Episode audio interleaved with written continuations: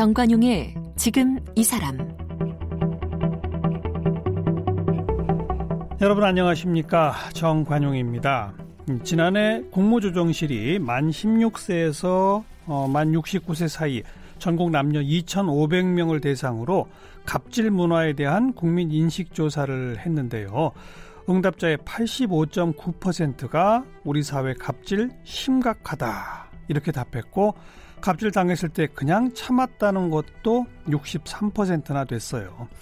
그래서 이 갑질 문화 없애보겠다고 지난해 그 직장 내 괴롭힘 금지법도 만들어서 이제 시행에 들어갔죠. 벌써 한 6개월 흘렀습니다. 하지만 여전히 갑질은 지속되고 있어요. 바로 얼마 전 그 아주대병원 중증외상센터 이국정 교수에 대해서 폭언을 한 병원장의 그 녹음 파일 공개되면서 다시 한번 직장 내 괴롭힘 문제가 불거졌는데 오늘 이 직장 내 괴롭힘 문제 어, 노동자 인권을 위해 노력하는 권호현 변호사 초대해서 함께 고민을 좀 나눠보겠습니다.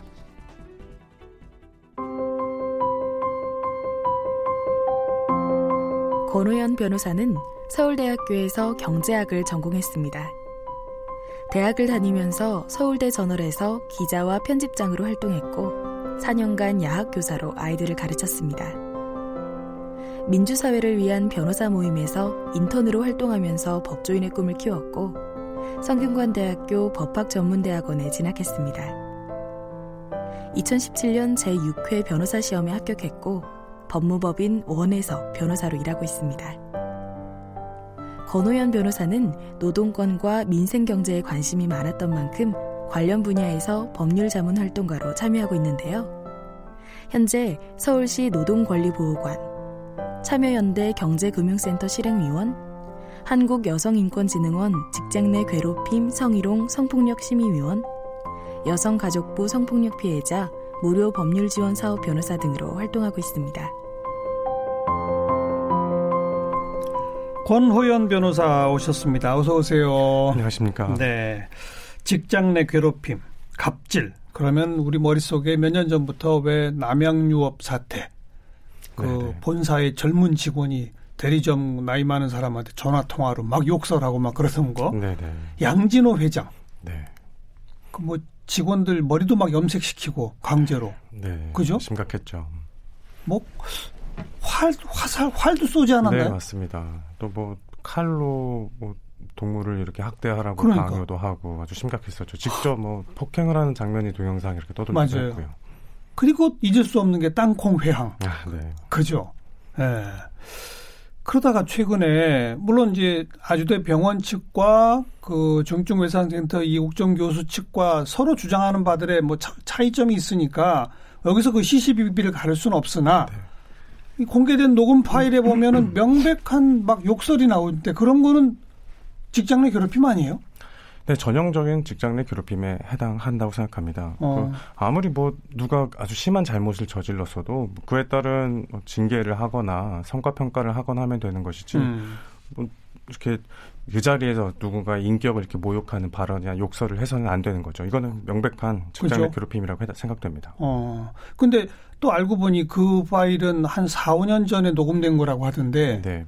지금 이 법이 시행된 거는 한 6개월밖에 안 됐잖아요. 네, 맞습니다. 이 4, 5년 전 녹음된 이거 가지고도 직장 내 괴롭힘으로 문제 삼을 수 있습니까? 어떻게 됩니까? 어, 당 사실 결론적으로는 좀 어렵습니다. 아, 그 소급 적용은 안 되는 네, 거죠. 네, 맞습니다. 그러나 음.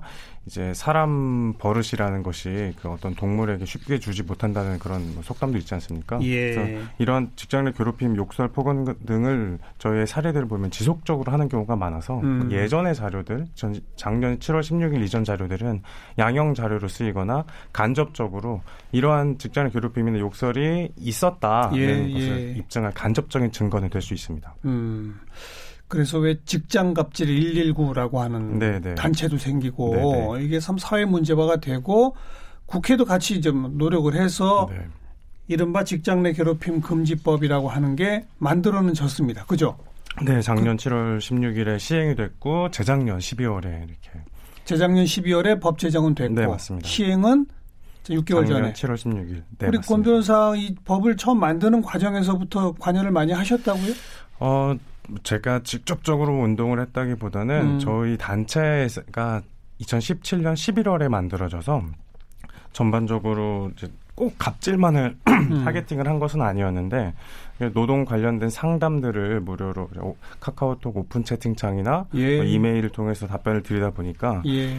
그 갑질 신고 사례 그 신고 사례들 노동권 노동 법령 위반 사례 중에 갑질이나 괴롭힘의 비중이 굉장히 높은 겁니다. 많았죠. 네네. 어. 임금 체불과 이제 비슷하게 그렇죠. 이렇게 많이 있었어서 이에 대한 법 개정 이제 제정이라기보다 근로기준법의 규정을 추가한 것이 예, 예. 이것이 이제 직장 내 괴롭힘 금지법이 음. 만들어졌다라는 그런 의미, 그렇게 말을 하고 있는데요. 이게 이 법 개정 운동을 저희가 해 오기는 했죠. 예, 예. 그래서 일명 직장 내 괴롭힘 금지법이라고 제가 하는 거지. 네네네. 법 이름이 이건 아니잖아요. 네네. 근로기준법에 몇 조항이 들어간 네, 거죠. 음. 여기서 직장 내 괴롭힘이라고 하는 걸 어떻게 정의하고 있습니까? 이 법에서는? 어, 정확히 법 규정을 뭐 딱히 읽을 필요는 없을 것 같고, 예. 그냥 그 사업장에서 예. 근로자든 사용자든 누구든지 다른 근로자에 대해서 음. 그 이제 관계상의 우위나 그 업무상 우위를 이용해서 업무상 적정 범위를 넘어서 음. 그 다른 근로자에게 신체적 정신적인 고통을 주거나 근무 환경을 악화, 악화시키는 행위 예, 직장 예. 괴롭힘이라고 합니다. 예. 여기서 업무상 적정 범위를 넘어서서라고 하는 건 무슨 말이에요? 음, 이제 업무상 그 이제 일을 하다 보면 음. 어느 정도 수위를 약간 넘나드는 정도의 좀 강압적인 지시나 음. 좀 가끔 보면 또 저도 이제 일을 해봤으니까 이제 회사에서 보면 자극을 좀 주기 위한 음. 생각에서 약간 모욕적인 발언도 할 음. 수도 있, 또 이런 생각이 아주 없지는 않은데 예. 그런 범위를 넘어서서 그, 그 욕설이나 폭언을 한달지 음. 그밖그 외에 어, 근로계약서나 취업 규칙에는 내가 취업을 했을 때 어디에서 무슨 일을 몇 시부터 몇 시까지 한다. 이게 예. 계약이 있고 그렇죠. 이게 지켜져야 되는 것인데 그렇죠. 나에게 정해진 업무가 아닌 음. 뭐 이를테면 인사팀이라면 인사팀 업무가 아닌 어, 뭐 정수기 물을 갈아랄지 음. 어디 우리 사용 사장 별장에 가가지고 뭐 관리를 좀 하고 와라 음, 음. 김장 담 네 우리 친척 김장 담는 데 가서 일좀 하고 와라 친척 김장까지. 네 이런 사례들이 어. 기가 막힌 사례들이 많죠, 많이 있습니다. 많이 있죠. 이게 업무 정해진 업무가 아니지 않습니까? 예, 이러한 예. 범위를 넘어서는 거 이런 것 이- 넘어서서 일을 시키게 되면 음. 이게 근로자 입장에서는 뭐 지위나 관계에서 좀 여류에 있는 사람은 그렇죠. 인사권이나 평가권이 있는 사람의 말을 함부로 거역하기 어렵거든요. 맞아요. 그런 스트레스가 왔을 때 음. 정신적인 고통, 신체적인 고통 이제 폭행을 말하는 것이고요. 네. 이런 이렇게 근무 환경이 악화되는 경우를 네, 괴롭힘이라고 보고 있습니다. 아까 뭐 이런저런 그 제보도 받고 상담도 하셨다 그러는데 네, 네. 방금 친척 김장 얘기 들으니까 네, 네. 진짜 그런 사람들이 있단 말이잖아요. 아, 저요, 저도 뭐 제가 그제 법무법인에서 월급 받는 네, 노동자로서 음. 일을 하고 있다 보니까 현실 사회에 대해 설마 이런 일이 이런 음. 것들을 이런 상담을 통해서 더 간접적으로 보게 이렇게 되, 되었습니다. 그러니까 설마 어떤 일까지 벌어져요? 몇 가지 한번 얘기해 보세요. 네, 제가 봤던 것 중에 기가 막히는 사례는 왜 사장의 그 앞치마 턱바지라고 하죠. 음. 앞치마 음식 먹으면서 음. 이거를 꾸준히 해줘야 되고 근로자가 안 해주면은 막 뭐라고 하는 이런 사상도 있었고요. 지금 잘 이해가 안 되시죠? 저희도 보고 무슨 말이에요? 같이 식당에 같이 가면 식당에 갔는데 앞, 턱바지를 해줘 턱바지를 네 지- 근로자가 해줘야 됩니다. 이거 가지고 묶어줘야 된다고요? 네 맞습니다. 매번? 네, 밥 먹을 때마다 이런 사례도 있었고 또 기가 왜 막혔던 그런데요, 사례는 근데? 자꾸 흘리나요? 뭐 그냥 시키는 거죠, 무조건. 그렇죠. 어. 네. 자기가 좀 그 근로계약 관계는 근로를 노동을 제공을 하 의무를 제공을 하고 그에 대한 대가로 임금을 받는 계약 관계인데 그 가- 간혹 일부 사장님들의 경우에는 내가 너희를 먹여 살린다. 그렇죠. 제가 뭐 왕이다. 뭐 옛날 좋은 네. 부리듯 그런 네, 거죠? 네. 하인과 어. 주인의 관계를 오해하고 계시는 분들이 아직 음. 좀 계신 것 같습니다. 또, 또, 또 뭐가 있어요? 제가 직접. 네, 인터뷰했던 사례 중에 예.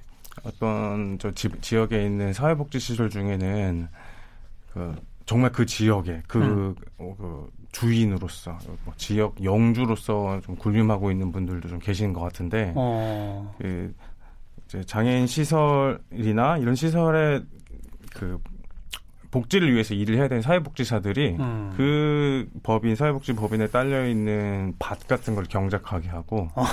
그 경작된 그 기가 막힌 것. 사회복지사한테 농사를 짓게 네, 한다. 네 맞습니다. 어. 그래서 거기서 경작된 옥수수, 감자 이런 것들을 자비로 현금으로 사게 하고 또 그 자기가 네. 사요. 그리고 그거는 그런 그런 수익 사업을 사실 할 수는 있는데 어. 그런 것들을 이제 이제 등록을 안 하고 현금으로 이제 누구 호주머니에 들어가는지 모르는 이런 상황들이 벌어지기도 하더라고요. 정말 기상천외하네요. 네, 맞습니다. 아니 농사를 짓게 했다고 그래서 저는 뭐 그냥 같이 나눠 같이 먹으려고 나눠 먹는 건 줄 알았는데 그게 저는, 아니라 네. 자기가 직접 농사지어서 온 수확을 또 자기 돈 내고 사게 한다. 맞습니다. 이야. 또 뭐 이제 종교 단체를 기반으로 한 복지 시설 같은 경우에는 그 후원금을 좀 강요하기도 하고 예. 종교 행사를 강요하기도 예. 하고요.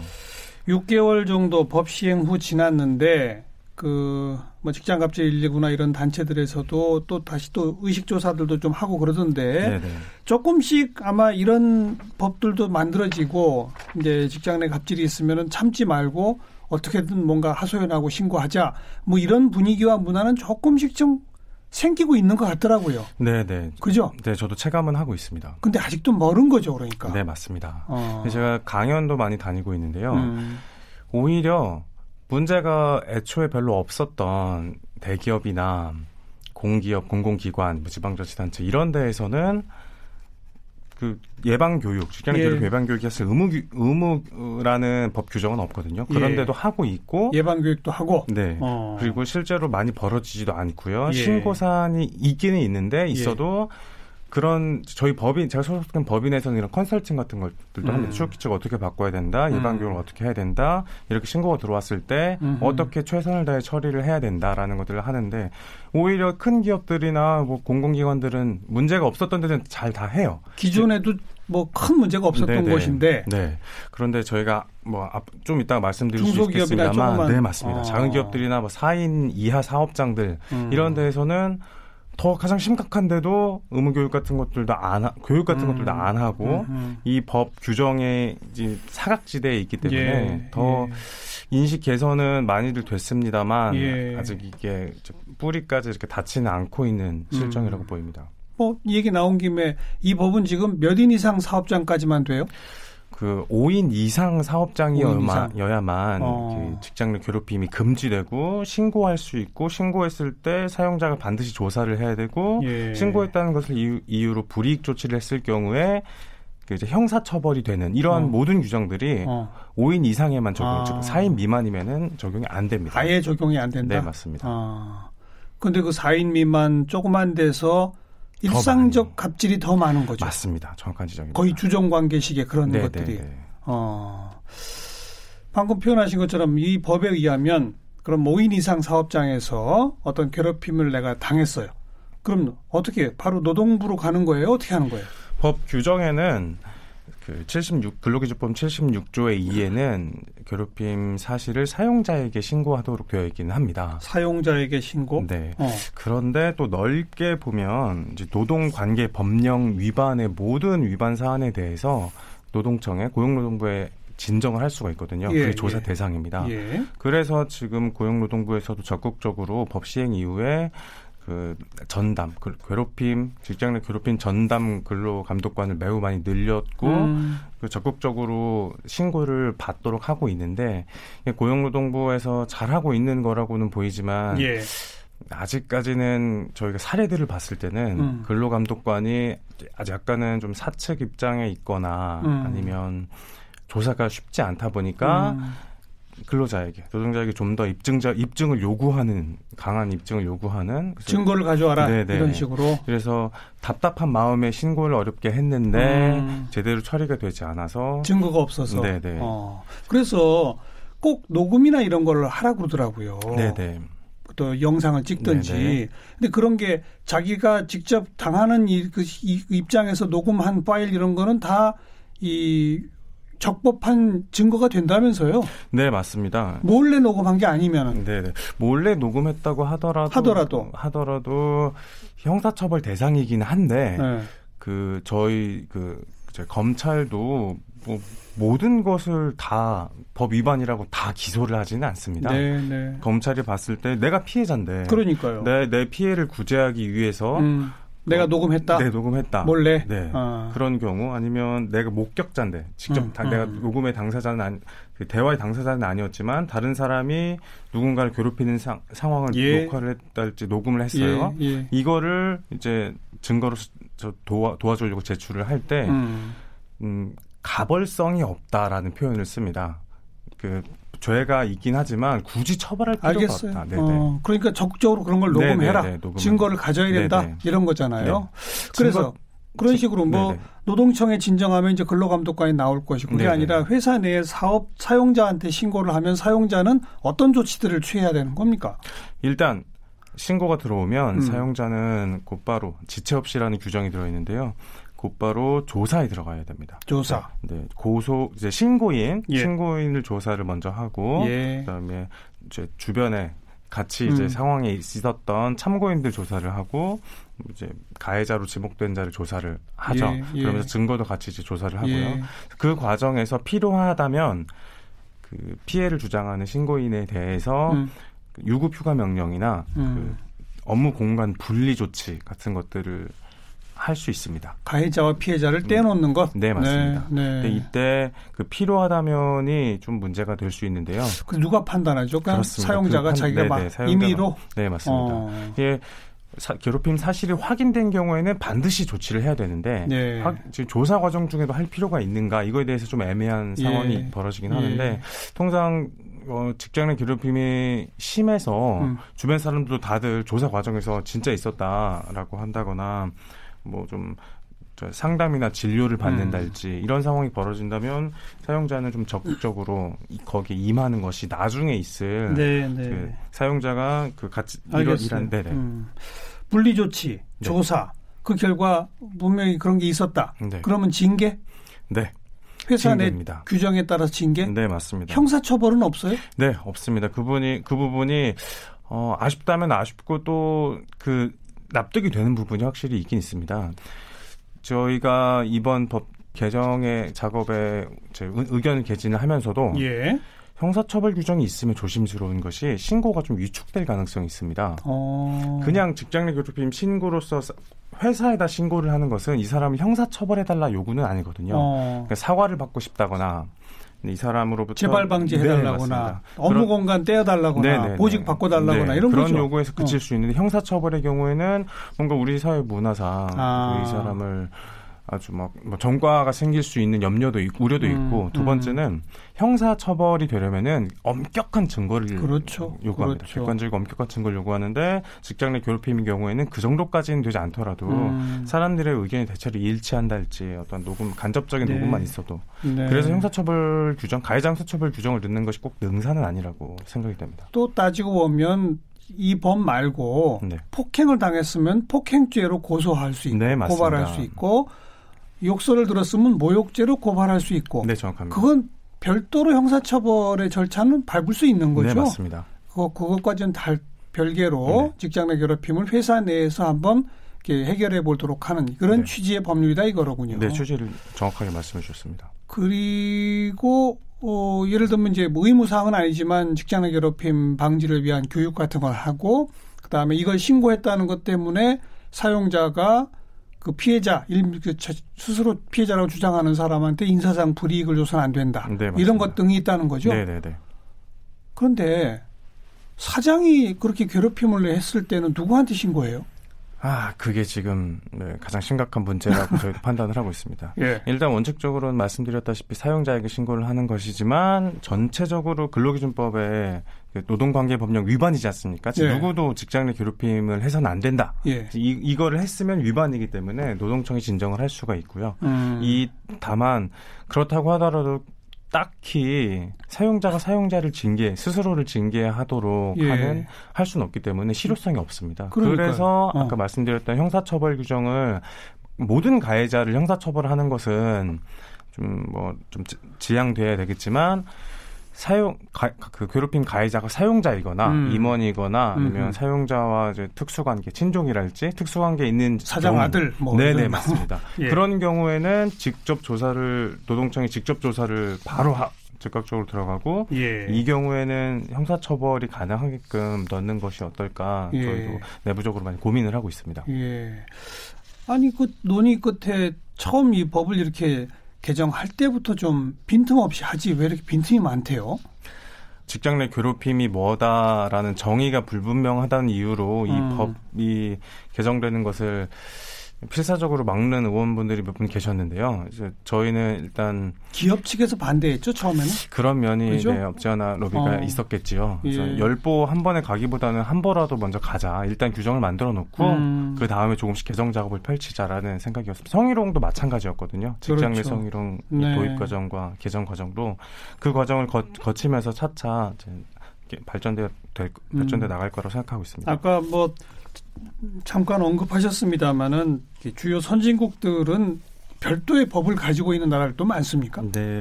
그 몇 군데만 좀 소개해 주세요. 어떤 사례가 있는지. 네, 뭐 프랑스 같은 경우에는 그 노동 법전에서 음. 직장 내 괴롭힘 금지 규정 놓고 또 사용자의 예방, 뭐 가해자 노동자 가해 노동자 징계 이런 규칙 이런 내용들이 있고 이거는 우리나라와 동일합니다. 예. 프랑스에는 형사 처벌을 아주 명시를 하고 있고요. 예. 노르웨이도 이제 업무상 괴로움을 겪는 상황을 방치하는 것에 대해서 예.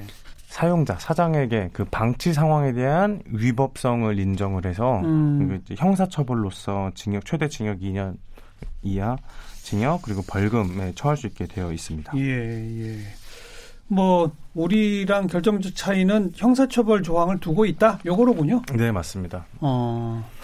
우리도 그러면 아까 말씀하신 것처럼 모든 가해자에 대한 것은 아니더라도 네네. 네. 사용자가 가해자일 경우는 지금 고려할 필요가 있다. 네네. 네. 이 말씀이시고 또 사용자가 가해자이고 사용자의 특수관계, 친척이나 이런 사람들이 가해자일 경우는 곧바로 노동청이 개입하도록 하는 네. 그것을 의무화하는 네. 이런 조항도 있어야 되겠다. 네 맞습니다. 그 거기에 하나만 더 하자면 예.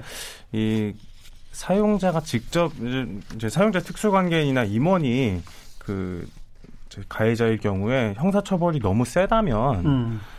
적어도 징계를 그러니까 조사 신고를 했을 때 사용자 반드시 조사를 해야 되고 사실이 확인이 되면 무조건 징계 징계를 해야 됩니다. 예, 예. 징계를 안 하더라도 과태료 규정이 없습니다. 어. 그래서 이 과, 최소한 과태료 규정이라도 빠르게 넣어서 음. 형사처벌 전 단계로 좀 약한 단계로 예. 사용자가 여러 가지 조, 그 조치 의무들 예. 뭐 분리 조치를 한달지 예, 이제 유급 휴가를 준달지 징계를 한달지 음. 이런 것들을 하지 않았을 경우에 그 현재 고용평등법 성희롱 관련된 규정에서 이 조치 위반 그 규정 위반 시 과태료 500만 원을 네. 건마다 부과를 하고 있는데요. 예. 이런 규정의 개정은 사실 반대할 이유가 크게 있다고 음. 보이지 않거든요. 네. 신속하게 네. 개정이 되어야 될 것으로 보입니다. 네. 지금은 신고한 사람한테 인사상 불이익 줄 때만 네. 처벌 규정이 있는데 네. 그게 아니라 어, 가해자에 대한 징계라든지 이런 등등을 안 했을 때도 처벌해야 한다. 네. 그 처벌이 형사 처벌이었으면 뭐 좋겠지만 과태료까지라도 과태료라도 음. 그리고 아까 처음에 얘기했듯이 4인 이하 사업장까지도 대상이 돼야 한다. 네, 맞습니다. 이 4인 근데 4인 이하 사업장이야말로 대부분 사용자가 가해자일 텐데 여기서 무슨 뭐 한 3명, 4명 일하는데 거기서 사장이 나를 괴롭혔다. 사장한테 신고한다? 무슨 조사위원회를 말, 그 말이 안 되는 것 네, 같아요. 네, 맞습니다. 이런 경우는 바로 노동부가 좀 해야 되지 않나요? 네, 이건 바로 할 수 있는 겁니다. 말씀하신 대로. 음. 그제 국회 이제 총선이 얼마 안 남아서 국회 지금 기대를 할 수 있는 상황은 아니고 또 오래 걸리지 않겠습니까? 네, 이 사인 이하 사 사업장의 경우에 근로기준법의 일부 규정들만 적용이 되는데 음. 적어도 이 직장 내 괴롭힘 금지법 이 부분은 딱히 사용자나 사장 경영진의 경제적인 부담을 주는 것도 아니고 인권의 문제입니다. 예. 그리고 법 개정이 아니라 시행령만 개정을 하면 되는 것이기 때문에 음. 정부 청와대 뭐 고용노동부가 맘만 먹으면 당장 내일이라도 할 수 있습니다. 어, 시행령만 네, 바꾸면 네, 되는군요. 네. 네, 네. 또 오늘 제가 이야기 좀 시작할 때 왜 남양유업 사태로 이야기를 시작했는데 그거는 한 회사 내에서 이루어진 건 아니잖아요. 네, 네. 어찌 보면 원청 하청 관계 네, 네. 이 관계는 지금 이 법으로 안 되죠. 네, 맞습니다. 그래서 지금 제가 뭐 자문을 기업 자문들을 좀 일부 하다 보면 음. 모범적인 취업 규칙들이 뭐 많이 들어가 있습니다. 꼭 이제 우리 회사 근로자만이 아니라 음흠. 그 상시적으로 협력 관계에 있는 제 3자 이런 정도를 취업 규칙에다 명시를 하면 예. 그 되고 이 취업 규칙 이 회사 내에서는 법이거든요. 그 예, 취업 규칙이 예. 무조건 따라야 합니다. 예. 그래서 그런 식 그렇게 취업 규칙이 개정되도록 고용노동부가 좀 더 적극적으로 이제 지도 감독을 할 필요가 있다고 보입니다. 그거는 뭐 취업 규칙 개정을 위한 지도 감독을 넘어서 네. 법조항으로 좀 만들 필요도 있잖아요. 아, 맞습니다. 법 규정에서도 애초에 그 근로기준법 76조의 2에 음. 그 피해 근로자의 범위를 그 신고 신고의 권리가 있는 근로자의 범위를 그냥 근로자가 아니라 아까 음. 말씀드렸던 대로 네. 상시적으로 뭐 협력 관계에 있는, 있는 그렇죠. 네, 어. 포괄적으로 해서 그런 근로자에 대해서도 신고를 할 수 있게끔 그런 권리를 부여하는 그러니까요. 방향으로 법 개정이 되는 것도 필요해 보입니다. 오늘 주로 어, 새롭게 시행되고 있는 그 법률의 좀 미비점, 한계 이런 얘기를 좀 많이 나눴습니다만 네. 어쨌든 그렇다 손 치더라도 어쨌든 이게 시행되고 있는 과정에서 어, 우리 일반 청취자분들한테 마지막으로 권호연 변호사 어떻게 좀 임하세요 한 말씀 주신다면. 아, 네. 저 녹음을 녹음이나 뭐 이런 객관적인 자료를 준비하시는 것이 제일 좋지만 그렇죠? 혹시라도 그런 자료들을 항상 내가 다니면서 녹음을 하고 다녀야 된다는 것은 굉장한 스트레스거든요. 네.